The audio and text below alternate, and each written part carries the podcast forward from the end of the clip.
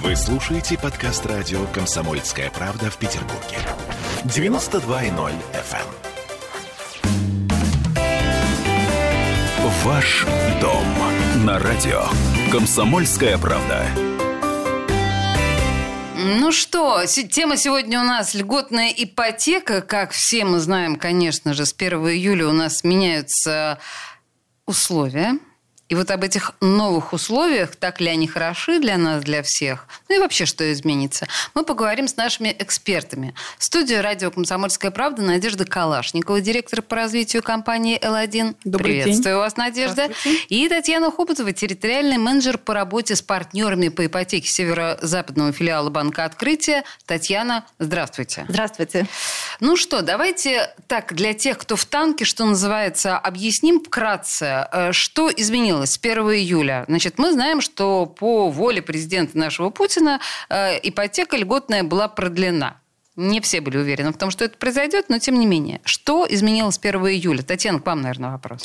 Да, спасибо большое. Вы знаете, очень долго все ожидали, э, что же у нас будет с 1 июля. Строили какие-то перспективы развития. И всего было два пути развития. Первый – ее совсем прекращают. Второй – ее оставят, но частично видоизменив. Видоизменив, то есть э, Санкт-Петербург, Москва, Московская область, ну, скорее всего, Ленинградская область э, – господдержки не будет совсем. Ага. А вот другие регионы, скорее всего, господдержку оставят, поскольку нужно развивать и строительство, и доходы населения там чуть ниже, и стоимость жилья там не выросла настолько много, как в Санкт-Петербурге и Москве.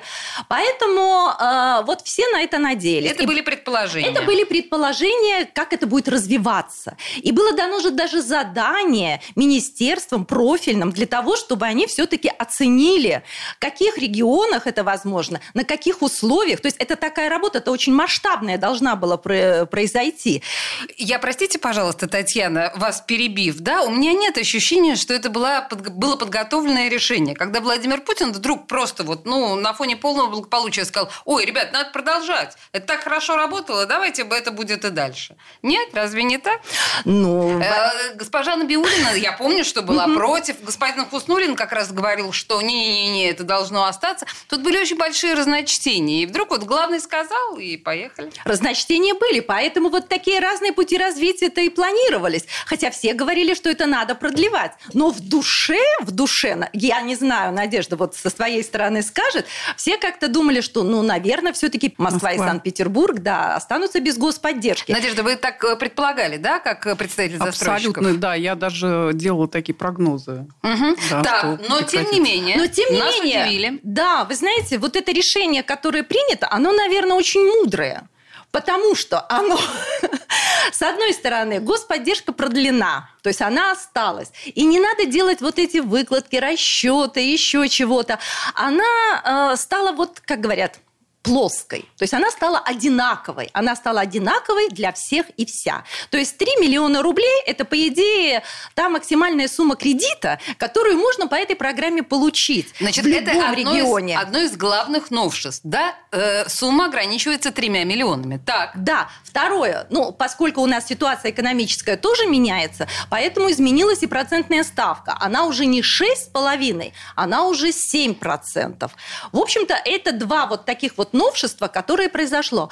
И они действуют на всей территории Российской Федерации. Остальные условия предоставления льготной программы господдержки, они не изменились. Я а, тогда предложу сразу Надежде сказать мне, э, что, извините, пожалуйста, можно купить за 3 миллиона. Вот по моем представлении примерно ничего. Вы знаете, конечно, средний чек э, ипотеки э, по нашей э, компании, если мы говорим о объектах не бизнес-класса, а комфорт-класса, это примерно 5 миллионов. Так.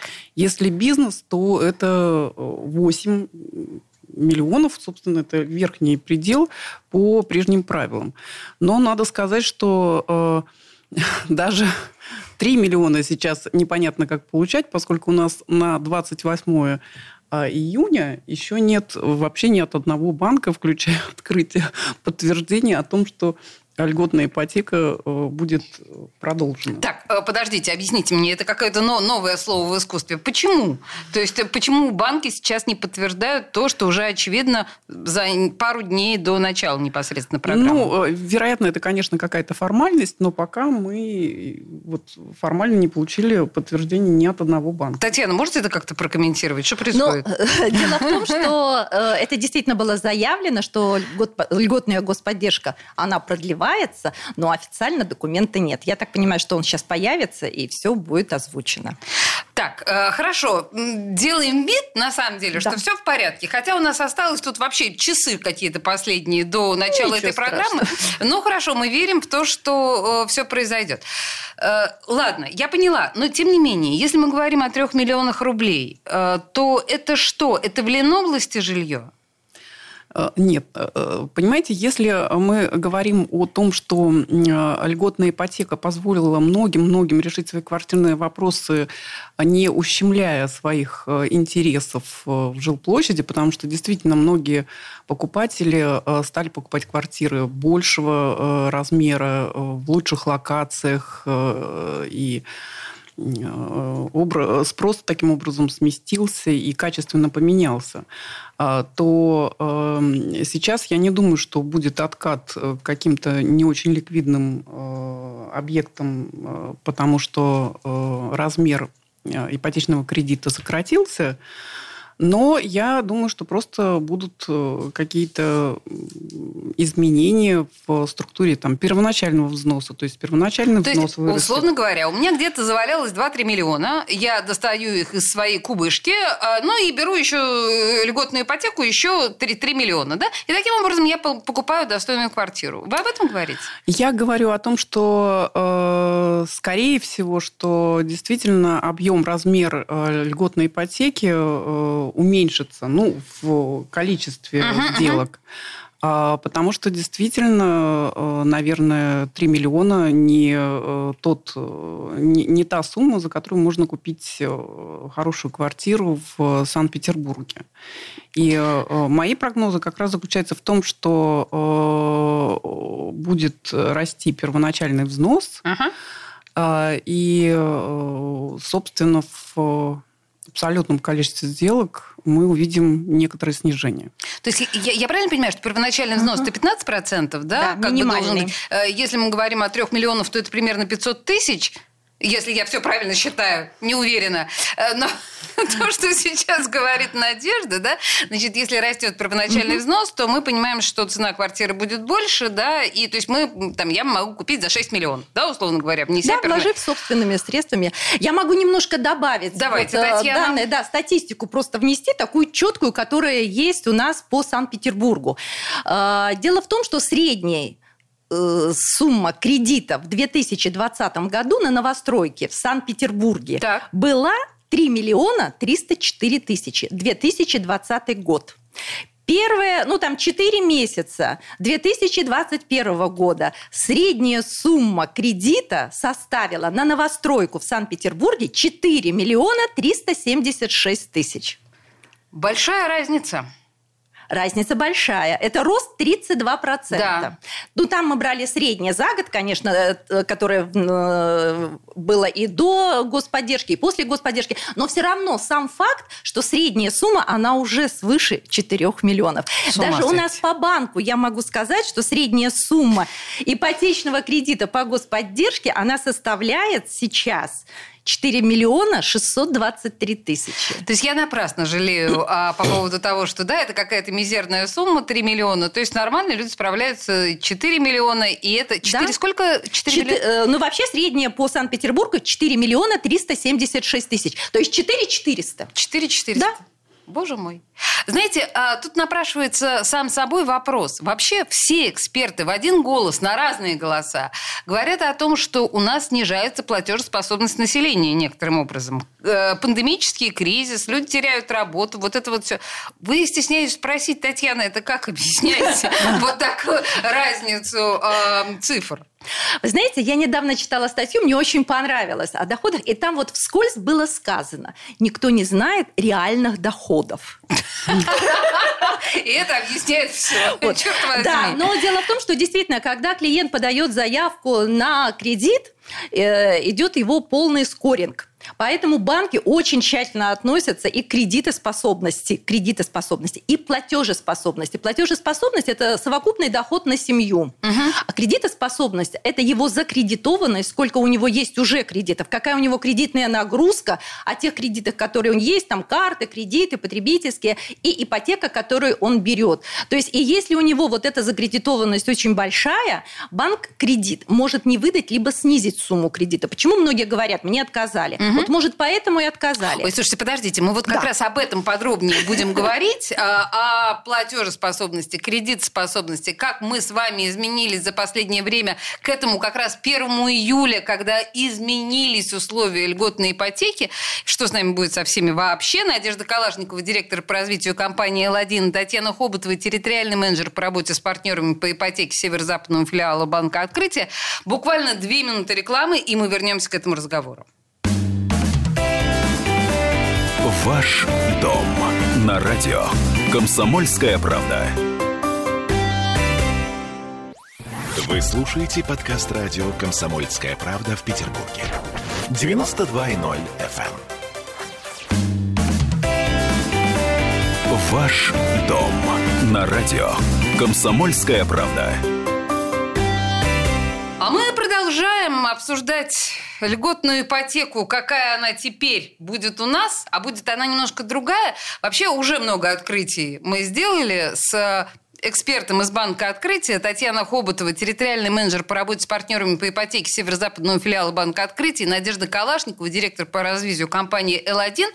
И мы обсуждаем, а что же будет с Родиной и с нами в условиях вот этой вот новой ипотеки. Татьяна, мы с вами остановились по э, а- обсуждая, собственно говоря, платежеспособность и кредитоспособность населения. Э, вот Давайте у меня такой очень, ну, может быть, примитивный вопрос, но я правда не знаю. Вот если банк, которому, безусловно, конечно, выгодно то, что продлевается вот эта льготная ипотека, потому что, понятно, люди будут брать больше займов. Но если вот по этой льготной ипотеке я все взяла и в какой-то момент э, выплатить не смогла, то что? Вот это жилье новое, которое я получаю, банк забирает себе?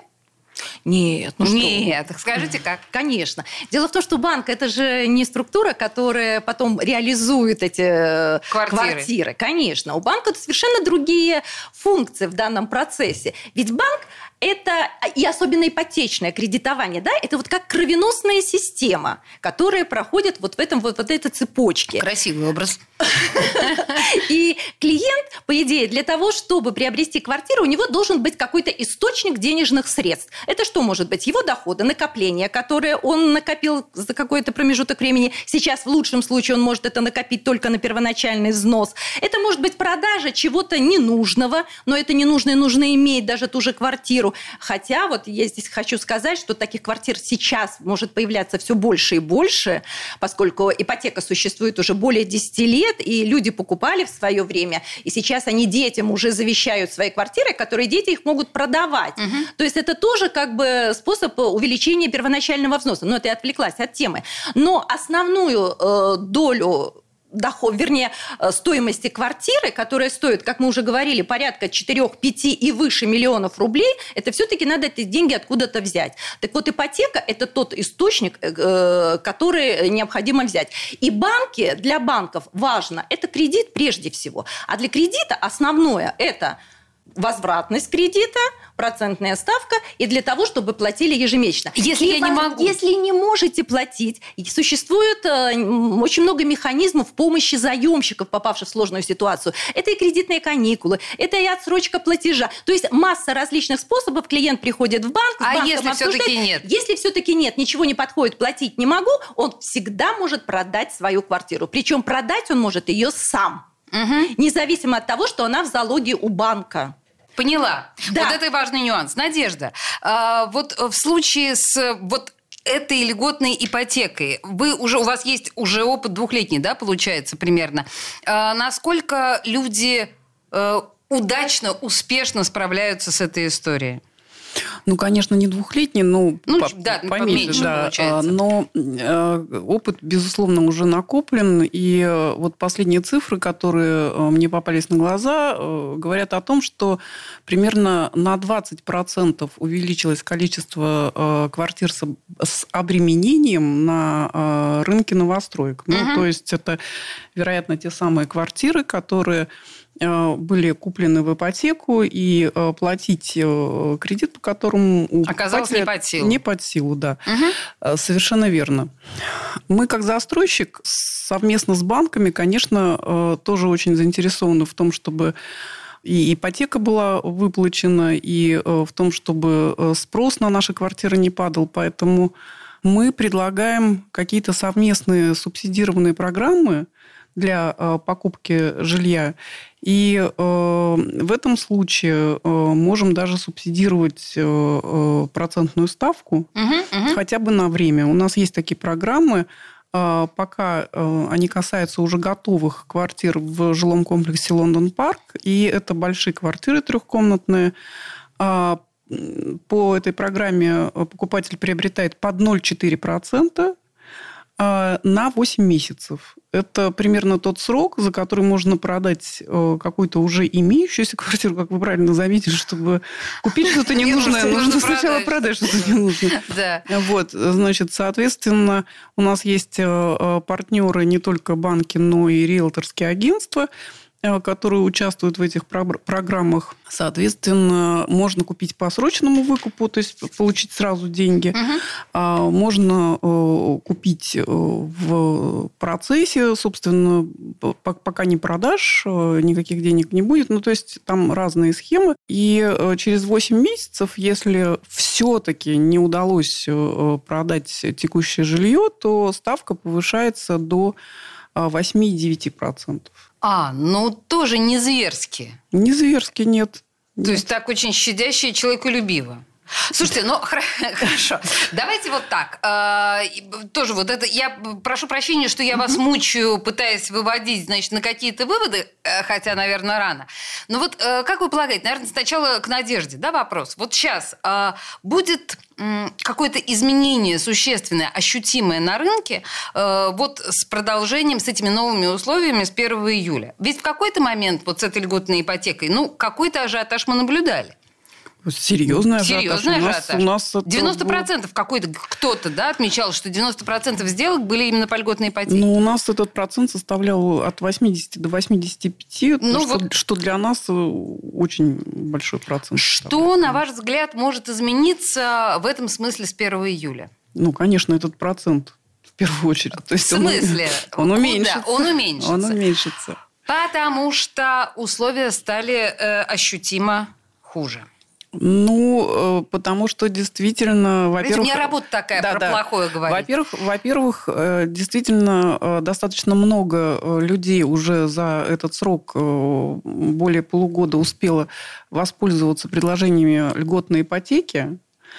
А, значит, во-вторых, как вы справедливо заметили, э, доходы у населения падают, и, так сказать, это объективный процесс. И, э, в-третьих, э, конечно, застройщики, к сожалению, не могут, особенно если речь идет о каких-то уже э, готовых объектах или объектах готовой с- высокой степени готовности, э, расположенных в ликвидных локациях, э, снижать э, стоимость. Мы э, Правда, тоже исчерпали вот этот э, лимит э, э, снижения цены. Ну, все, наверное, в курсе, что изменились э, правила э, градостроительные. Мы по этим новым правилам вынуждены э, брать в банках э, проектное Да, финансирование, да, конечно, конечно. э, открывать эскроу счета. Это э, Ну, это тоже с 18 увеличило года, да, по-моему, действует эта история скроу? с 19 С 19 извините. а, Это увеличило, э, конечно, стоимость денег и, э, как следствие, себестоимость э, строительства квадратного метра.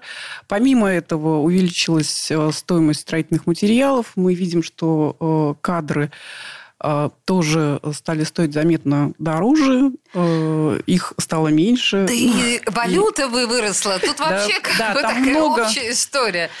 Ну, то есть, э, если резюмировать, мы видим два разнонаправленных вектора. С одной стороны, э, падает покупательская способность, а с другой стороны, растет себестоимость строительства.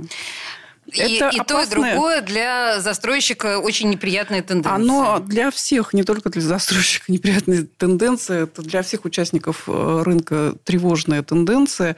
И э, государство, безусловно, это понимает и принимает какие-то меры для того, чтобы э, решить эту проблему.